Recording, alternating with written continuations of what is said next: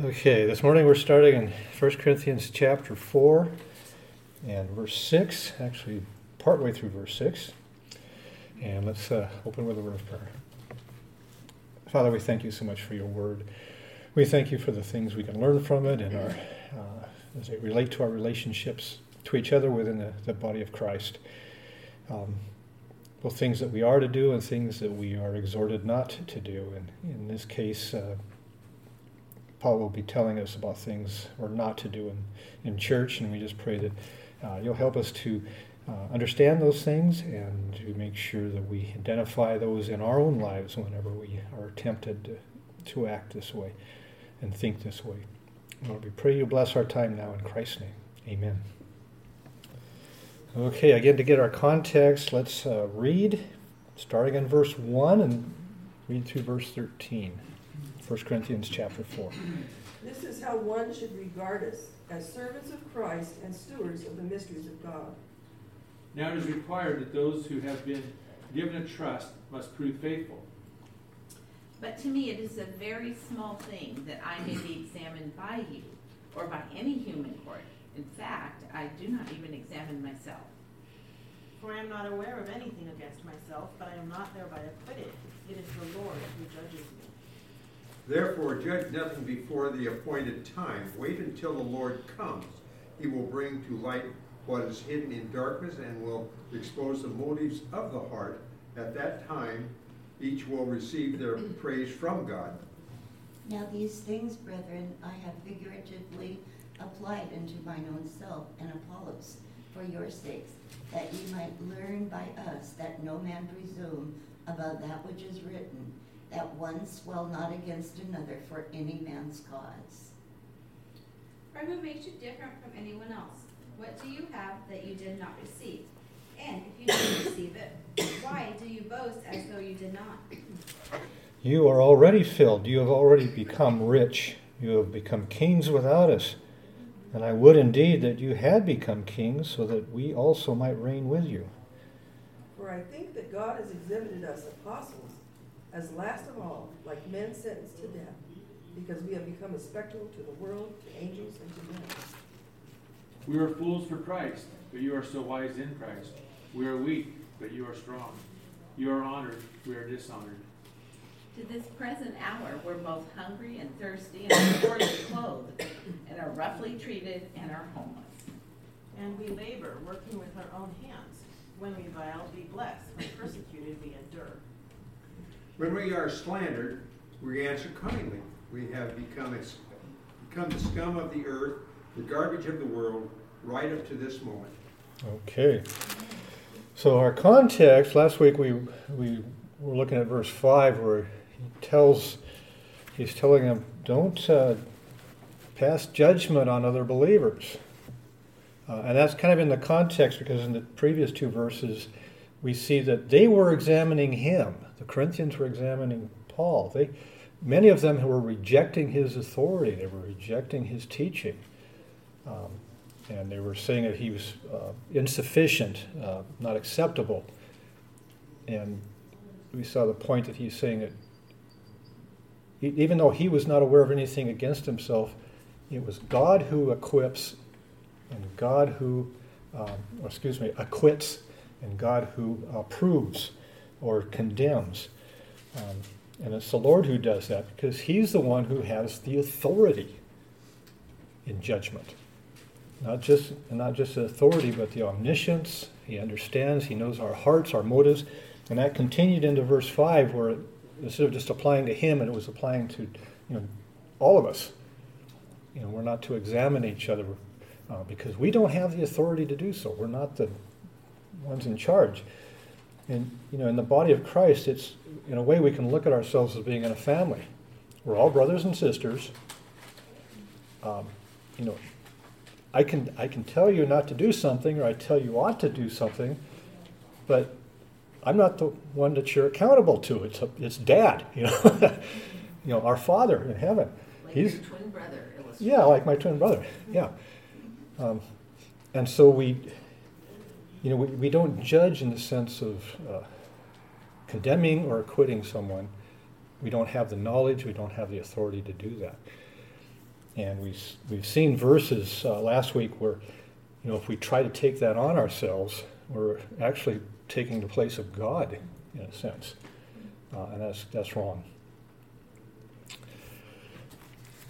So then we, we began verse 6, and this is kind of a change in the plot here. And we, we talked about that last week. Verse 6.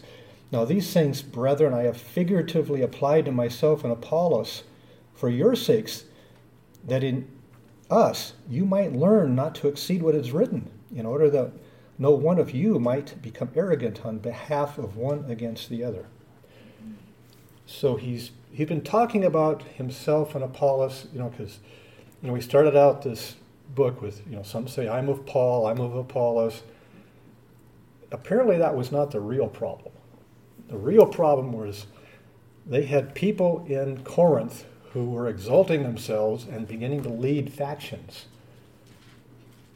And the factions were following these men in Corinth, not necessarily so much Paul and Apollos, but these arrogant men in, in Corinth. And so he's saying, you know, I didn't use their names to begin with because they may not have heard and listened and understood. So I you know, we, we applied it to me and Apollos, so you understand the principle. And now I'm going to shift over and say, okay, you're the ones. And we looked at uh, the example in the Old Testament of, of, Nathan going to David and telling him this story about a lamb, and, and David getting furious about it. And, and Nathan says, You're it. You're the man. so that's the same, same thing we see here. Um, sometimes when you have to criticize, you have to be really careful to get them to listen first and understand the principle and then apply it to them. And then it's easier to see that. And you know, we all are that way. You know, I don't like to be criticized. We put our shields up and we, we don't listen. So it's hard to accept criticism. But here he's doing it and he has to kind of go around and, and surprise them from behind, in a sense. Um, so that's how that's what we covered last week, the first part of verse 6. So, what is it that he wants them to learn? He says, so that in, in us you might learn, he says, not to exceed what is written. And this phrase, what is written, is used to refer to Scripture. And we see that word written uh, already in this book five times. Let's go back to chapter 1. Someone like read verse 19. For it is written, I will destroy the wisdom of the wise, and the discernment of the discerning I will thwart. Okay, it is written. And then, would someone like to read verse 31, chapter 1, verse 31? So that, just as it is written, let him who boasts boast in the Lord. Okay, and then in chapter 2, would someone like to read verse 9 for us?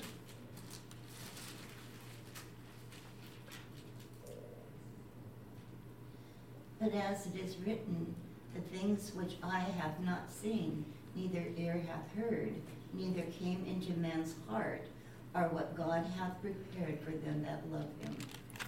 Okay, and then finally, in our context, chapter 3, would someone like to read verses 19 and 20?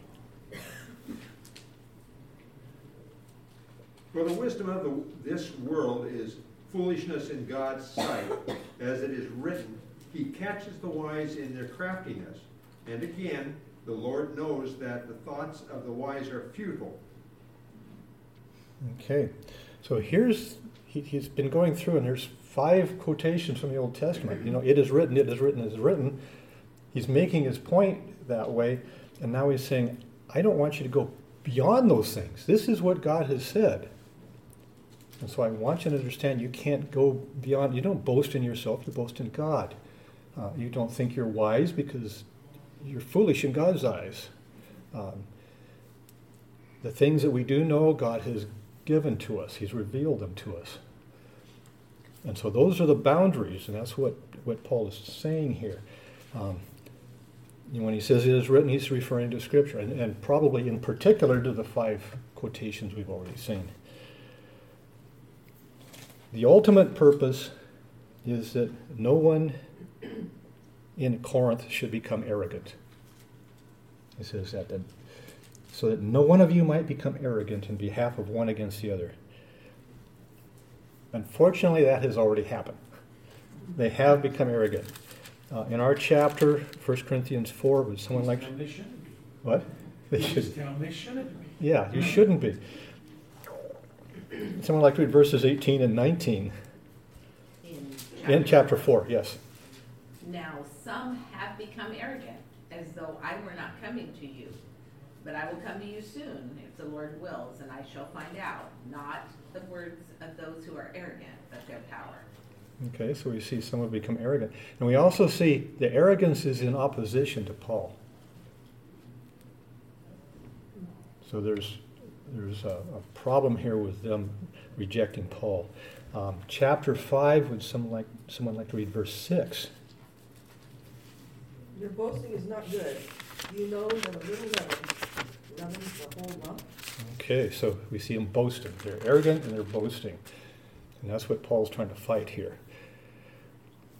Now, this last phrase, you know, back in, in verse uh, 6, become arrogant in behalf of one against another. Uh, from the commentaries, it's, it's kind of unclear as to exactly what he's referring to. Some of them take it all the way back to what we saw in the beginning. You know, I'm of Paul, I'm of Apollos, and they're setting Paul and Apollos against each other. Actually, I think it makes more sense to apply it to these um, arrogant men in Corinth who are leading factions and they are um, setting themselves against each other. And so you've got, a, uh, they're developing splits in the church. Um, and I think this is something God absolutely abhors. I mean, you, you don't want to cause a split in the congregation or divisions. Um, you know, sometimes you may know you're right, and you keep your mouth shut anyways because you don't want to split a, a con- you know the body of Christ. Um, I had a case like that before I moved to Longview. I was visiting a church, and you know, it was a covenant reformed church.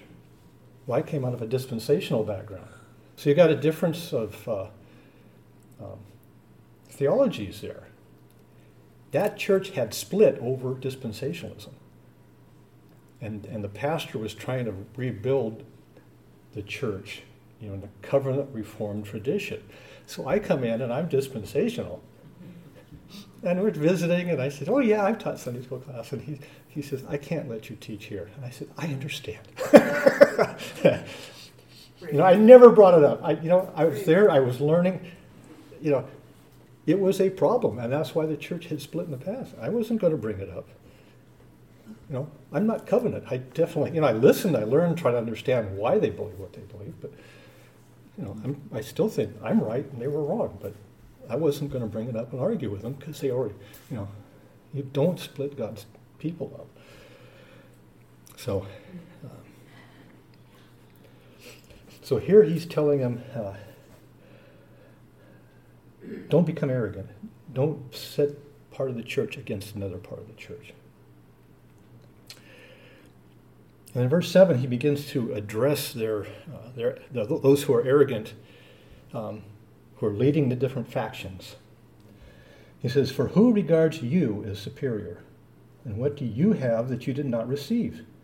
But if you receive it, why do you boast as if you had not received it? So he's basically saying, Who do you think you are? What, why do you think you have the right to lead, to lead a faction? Well, who sets you apart? Um, and this is an interesting word, you know, to this word regards or who judges or made you different. And we have it in, in chapter 6. Let's turn to 1 Corinthians chapter 6. Someone like to read verse 5. I say this to shame you. Is it possible that there is nobody among you wise enough to judge a dispute between believers? Okay, so here we have the word decide or judge. So is, the word is to um, judge between two things: what's right, what's wrong. And and so here um, they are judging themselves to be superior. You know, they're, they're looking at themselves and they're looking at the uh, others and they're saying, well, I'm right and you're wrong. So they made that judgment, and so they set themselves up as superior. Um, and that's why they think that they can lead this group. Um, and he talks about, um, you know, what do you have that you did not receive? So they may have some special natural ability. They may have some spectacular spiritual gift. They may actually have that. And that sets them apart. Um, but Paul says, well, what do you have that you did not receive? Why do you boast? You know, nothing. All their abilities come from God. Um, it's not something they generated themselves, it's a gift from God. And you don't boast about the gifts you receive from God or the abilities you receive from God. And we all have special abilities. We all have strengths, we all have weaknesses. Um, you know, I, I found as I went through college, I was really good at engineering in classes. I did really well in classes. I, you know, it was kind of like a, a revelation that God wired my brain to do that. um, but when did that happen? That was, you know, God formed us in the womb. I didn't wire my own brain that way. That's just the way, you know, it's like uh, some people may or may not think being an engineer is especially a blessing, but because they, we're a little weird in a way. Uh, but I think that way. I'm really good at that. Sit me down in front of the piano, and you will see total incompetence. total incompetence. My brain cannot do that. I do not understand music. Marie can do that. I can't. So, you know, we have our own gifts. So am I superior because, well, I did really good in my engineering classes? No. That may be true, you know, and I have to acknowledge that, that God gave me that. You know, I can be grateful to God that He gave me a, a, a wonderful career. But, you know, I don't boast in it. Um, and it's the same with, with spiritual gifts. Um, you know, we may be really good at doing something and, and like doing it and, and you function well at it. And you can say, you know, God, thank you that I like doing this. I can contribute to the church. I enjoy doing it. I know it's an important part of the church. Um, and it's a blessing. Um, and so we should respond um, with thanksgiving, with worship to God for the things that He does give us in our particular, instead of becoming arrogant and trying to lead a faction or something like that. Let's go back to First, Chronicles, chapter 29. This shows the, I think this is David showing the correct attitude. First Chronicles chapter 29.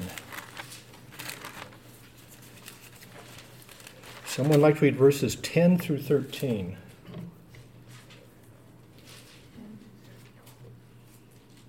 So David blessed the Lord in the sight of all the assembly, and David said, Blessed are you, O Lord God of Israel, our Father, forever and ever. Yours, O Lord, is the greatness and the power and the glory and the victory and the majesty. Indeed, everything that is in the heavens and the earth Yours is the dominion, O Lord, and you exalt yourself as head over all. Both riches and honor come from you, and you rule over all. And in your hand is power and might, and it lies in your hand to make great and to strengthen everyone. Now therefore, our God, we thank you and praise your glorious name. Okay. And then you see his verse 14, but who am I? You know, David was the, the, the, greatest of the kings of Israel. I mean, Solomon may have been richer, but uh, everything that David had, he, know, he knows it came from God. And he praises God and worships him, him because of that. Um, let's look at James chapter 1. And someone like to read verse 17. Or you can quote it if you know it. every good gift and every perfect gift is from above, coming down from the Father of lights, with whom there is no variation or shadow due to change. Okay, every good gift comes from above. So, you know, yes, we do have abilities. We do have, you know, spiritual abilities, um, physical, mental abilities. They all come from God. We should be grateful to Him, and we should not uh, be boastful about it. Uh, we can be confident in what God has given us um, because God has given it to us.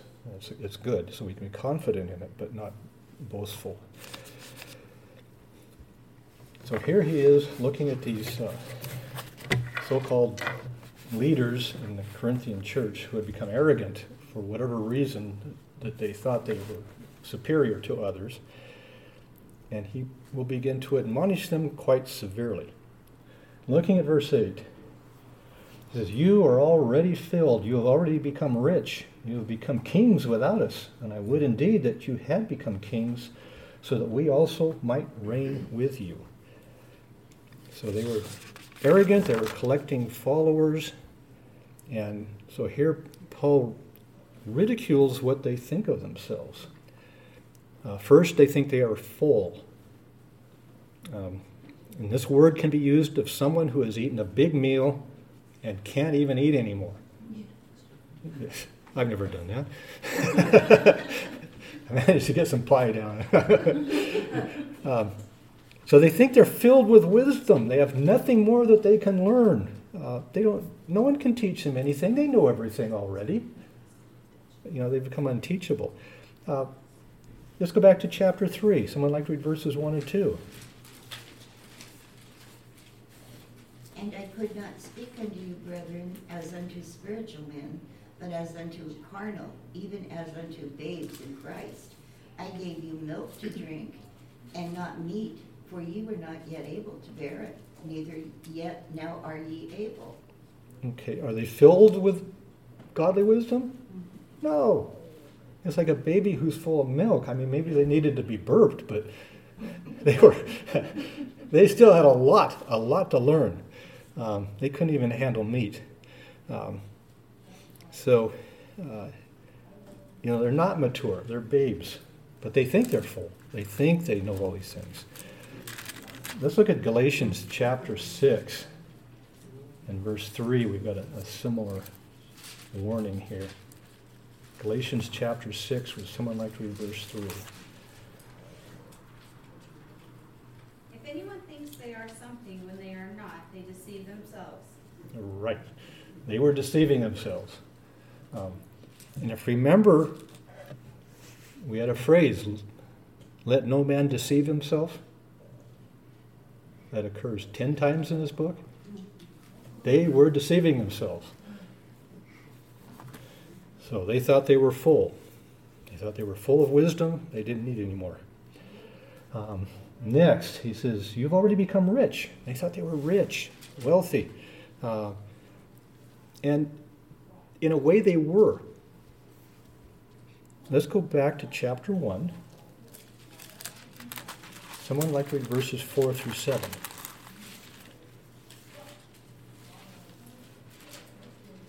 I always thank my God for you because of his grace given you in Christ Jesus. For in him you have been enriched in every way, with all kinds of speech and with all knowledge. God thus confirming our testimony about Christ among you.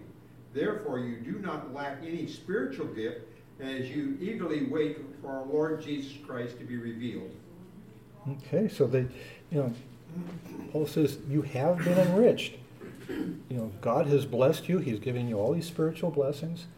He's given you a great deal of knowledge because Paul and Apollos both taught there. So they've been given a lot. Um, but at the same time, even though they've been en- enriched in this way, um, this is all a gift. You know, we just saw that in a previous verse. You know, why do you think you're superior? Because God has given you something. Um, they're not. It says they have knowledge. Someone like to read, let's turn to chapter 8. Someone like to read verse 1 for us.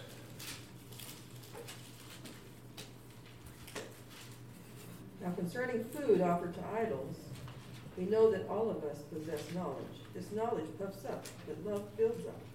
Okay, he says, we have knowledge, we know about the idols, but the knowledge makes you arrogant. Just having knowledge makes you arrogant. You don't have love to go with it. And then we will follow a couple chapters later with 1 Corinthians 13, where he talks about love. Um, in chapter 12, we're not going to look there, but you've got all these different kind of spiritual gifts. Uh, and he talks about those who have more honorable gifts versus gifts that are not honorable. You know, those who, you know, I have an honorable gift. I get to stand up in front of everybody and talk. I, you know, I should not become proud and arrogant because of that. It also says you'll be more accountable. Yes. So. I'm thinking constantly about should I say that? Should I? How do I word this? Yeah. It's, it's a good um, Yeah. check and balance. Yes. Yes. Um, but we, we do need the people who clean the toilets. Mhm. When, when I was in college, our church got heavy use. They had meetings every, every night of the week except Saturday. I mean, it, it got used like eight hours, nine hours, ten hours a week. Saturday, we'd do cleanup. And there was uh, one of the students named Craig, who was kind of the director, you know, told, told you who, what needed to be done. You'd show up and go talk to Craig. I knew, always knew where to find Craig. He was in the bathroom cleaning the toilets. I had so much respect for that guy. He would not, he always took the dirtiest jobs himself, and he'd let you go do something easier or something cleaner or something nicer. I mean, I think, uh, you know, and he was one of those that, you know, didn't have a lot of honor, but I respected him uh, because of that. So they think they're full, they think they're rich. Let's turn to Revelation chapter 3.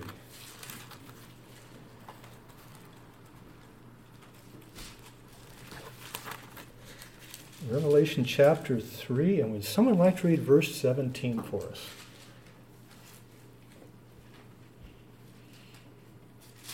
Because you say, I am rich and have become wealthy and have need of nothing, and you do not know that you are wretched and miserable and poor and blind and naked. Okay, so this is almost more sarcastic than Paul, you know, and this is, you know, God speaking. Uh, it's the, you know, um, through uh, John the Elder to the church here. Uh, you know, you see the arrogance. I'm rich. I'm wealthy. I don't need anything. Paul says, No, you're not. or, or, or God says, No, you're not. Um,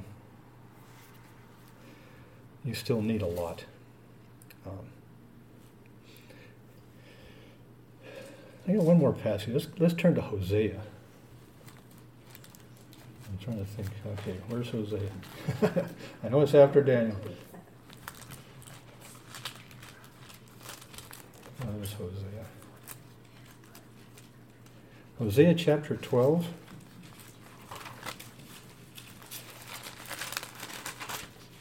This is worth turning to just for practice at finding Hosea. Hosea chapter 12, would someone like to read verse 8?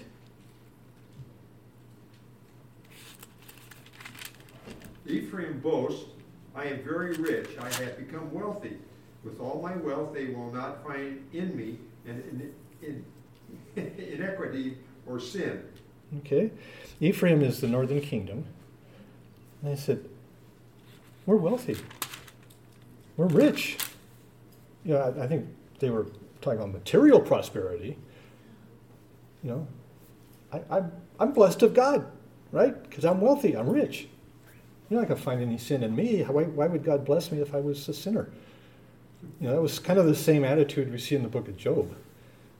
Uh, the reason you're suffering and you lost all your wealth is because you've sinned. So they were saying, okay, we're wealthy. And God's saying, no, you're not. They were destroyed. This is uh, not that long after that. Okay, so they, so Paul's dealing with their, their arrogance. Uh, they're filled, they've become rich.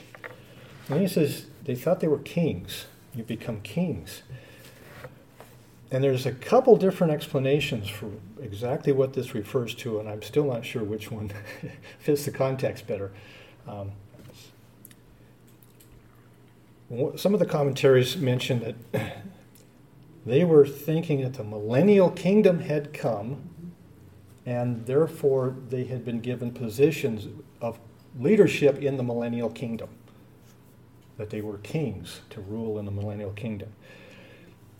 Um, in Second Thessalonians, there's an error that says the resurrection has already happened. Well, what happens after the resurrection is the kingdom. So it may have been that you know, there was that, that error might have been going through the churches, and they, and they grabbed onto that and said, okay, the resurrection's happened. The, it's the millennial kingdom, and I've been appointed a ruler in it. Um, now, I think more maybe that it refers to the leaders of these factions. You know, think that they're the greatest ones among their peers, and and because of that, all their wisdom and their spiritual gifts, they have now the ability and the and the right to command and judge others. That they're the greatest among their peers, and so they get to be the king. They get to be the leader. Let's go back and look at Luke chapter 22.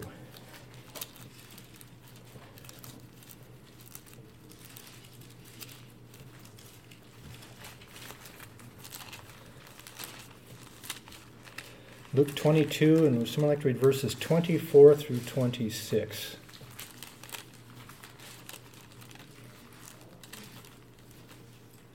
And there arose also a strife among them, which of them should seem to be the greatest. But he said to them, The kings of the Gentiles reign over them, and they that bear root over them are called bountiful. But ye shall not be so but let the greatest among you be the, as the least, and the chiefest as he that serveth.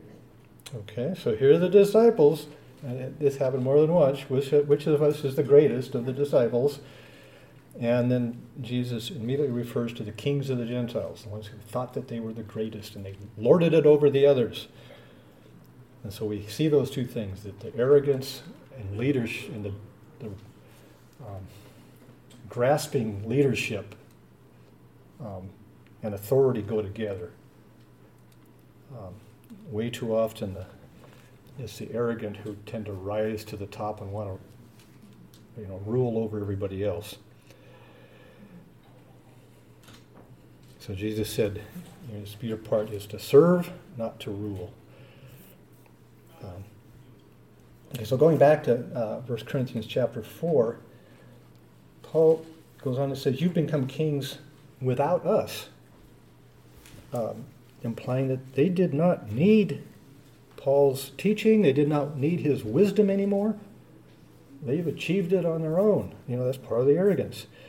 Um, so they, they kind of abandoned Paul because they don't need him uh, to follow their own paths.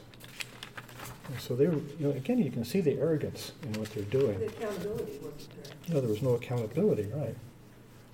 Because Paul, as an apostle, had that authority that God had granted him from his position. Um, so they were, they were ruling without Paul. And at this point, Paul does some little, it's, it's kind of like a little bit of reflection. Um, because you know he goes on to say, you know, you've become kings without us, but I would indeed, or wish indeed, that you had become kings, so that we might also reign with you. And so he expresses a desire here that all believers, you know, including these Corinthians, um, could reign together with Christ when he does return and establish his kingdom. So this will be fulfilled when Christ returns and establishes his kingdom. And so that's kind of the basis for how you interpret the first part of the verse. You become kings, and now he's talking about something that does imply the millennium, the millennial kingdom. And, and he's thinking, you know, I hope we all, I hope we all get to be kings in the kingdom. Um, but it's not the kingdom yet. you know, you're still servants um, you know, God's word does tell us that we will reign with Christ. Let's look at 2 Timothy chapter 2.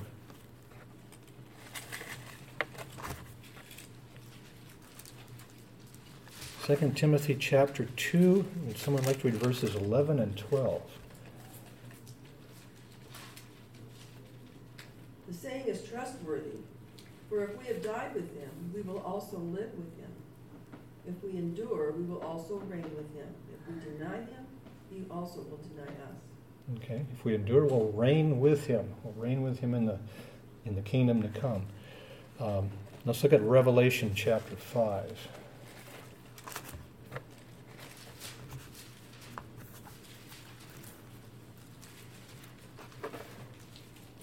Someone like to read verses 9 and 10 for us. And they sing a new song, saying, You are worthy to take the scroll and to open its seals, because you were slain, and with your blood you purchased for God persons from every tribe, language, and people and nation. You have made them to be a kingdom and priests to serve our God, and they will reign on the earth. Okay, so here we see the 24 elders praising God for uh, Christ in particular, the Lamb um, for his, his death on the cross, for his purchasing for God people from every walk of life. Why? So that we can be a kingdom and priest and we will reign with him on the earth. So we're you know, looking at uh, eschatology and looking at future things. Um, when Christ returns to reign, uh, believers will be given positions of rulership under him, resurrected believers. This goes back to some of the parables where um, Jesus talks about uh, uh, servants who are uh, faithful and they will be given cities in the future to reign you know, during the kingdom period. So we can look forward to that. And that's what Paul is saying here. You know, I, I, I hope we all can reign. I hope you're saved in a sense. and you will be able to reign in the future. Uh, but not now. It's not, it's not the millennium yet.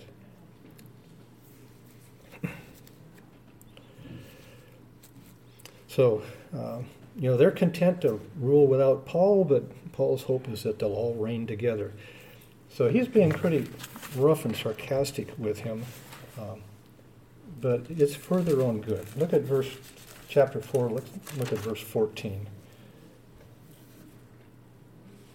Someone like to read that for us? I do not write these things to shame you, but to admonish you as my beloved children. Okay. So he's saying, I'm not trying, he says, I'm not trying to shame you, but as we go through this, it almost looks like he's going to ridicule them. he is really really tough on them.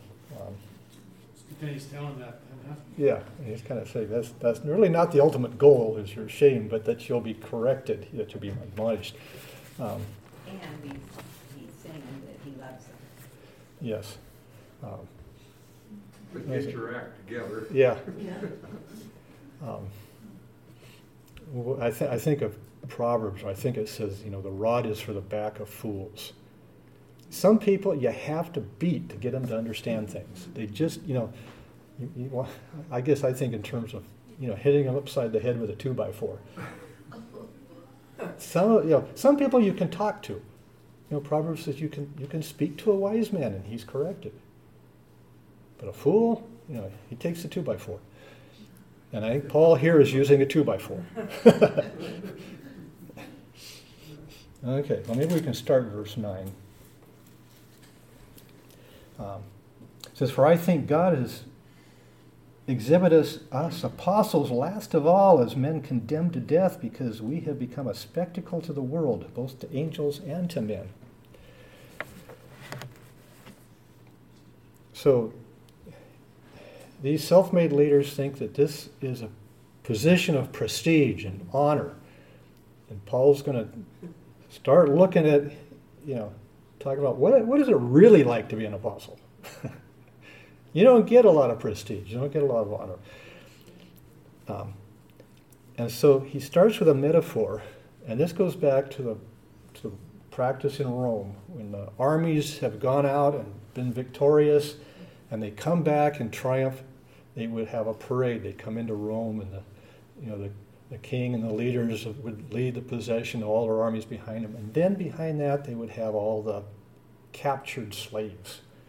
You know, they'd have the captured rulers of the, you know, a king or generals would come and then all the slaves. So you'd have this possession and all the people would mock, you know, the prisoners, um, the defeated ones.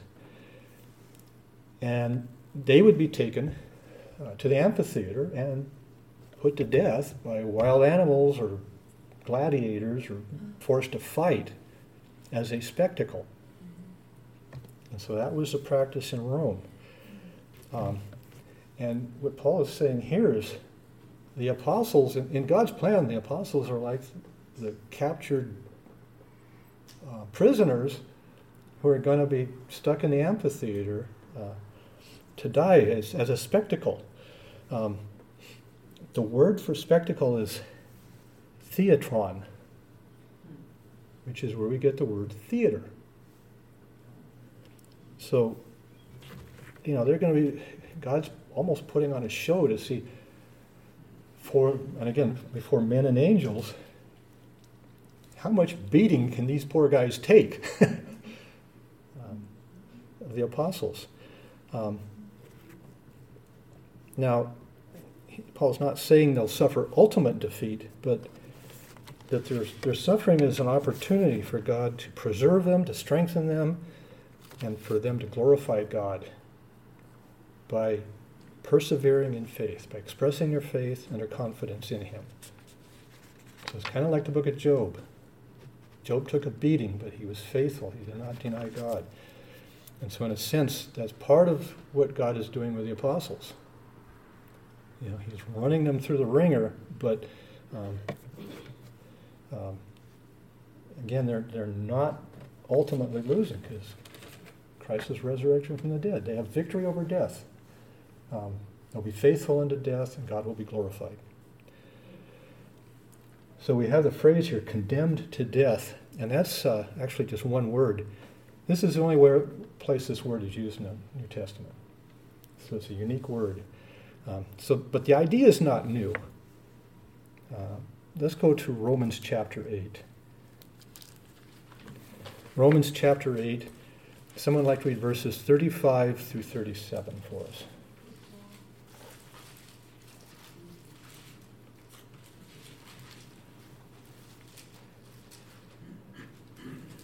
Who will separate us from the love of Christ? Will tribulation or distress or persecution or famine or nakedness or peril or sword? Just as it is written, for your sake we are being put to death all day long. We were considered as sheep to be slaughtered. But in all these things we overwhelmingly conquer through him who loved us. Okay, so he's, he quotes from Psalm 44 here. You know, it's God's plan that believers will suffer in this world. Jesus warned his disciples, You will be persecuted. Uh, you will die. You know, we'll, we'll see that in another place. Um, but also, he says, You will overwhelmingly conquer. Even though you're persecuted, even though you're put to death physically, you will conquer. You will ultimately win this battle. And we see that, um, you know, in the, the trials and the tribulations that the apostles go through and other believers. So let's look at example of Peter. Let's go to John chapter 13.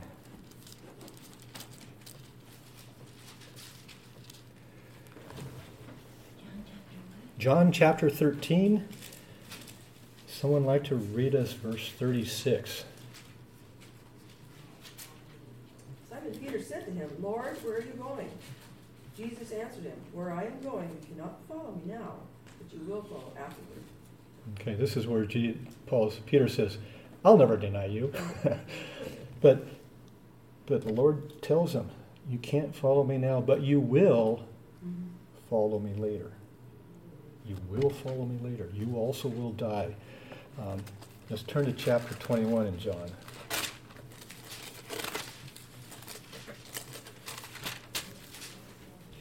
John chapter 21. Somebody like to read verses 18 and 19 for us. Truly, truly, I say to you, when you were younger, you used to gird yourself and walk wherever you wished. But when you grow old, you will stretch out your hands, and someone else will gird you and bring you where you do not wish to go. Now he said this, signifying what kind of death he would glorify God. And when he had spoken this, he said to him, Follow me. Okay. So we see that his death will do what? It will glorify God. So this is one of the apostles, and this is God's plan that he would uh, glorify God in his death. And I think uh, tradition says Peter was crucified upside down in Rome. So, and that's where he died.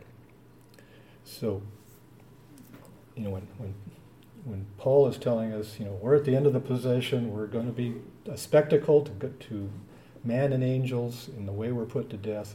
That's what happened. I think John was the only one that died of old age. the rest were all martyred. Well, let's close there. We're out of time. Joe, you're my closer. Dear Lord, we do thank you for your word, for the way it does speak to us in a personal matter. We look at these stories of, of old, but yet we know there are stories of truth and stories of how you led those that were before us. You're the same God of yesterday or today, that you lead us also. So do pray, Lord, that you will guide us, direct us, that we will be living examples to you in the things we do in our life. Thank you for this hour. Pray for the next hour to come, Lord. Lord, just pray, Lord, that you will guide and direct, that we'll follow, and that we'll be here with worshipful attitudes as we listen to what you have for us. Thank you for Robert for the message he brings forward. Name we pray. Amen. Mm.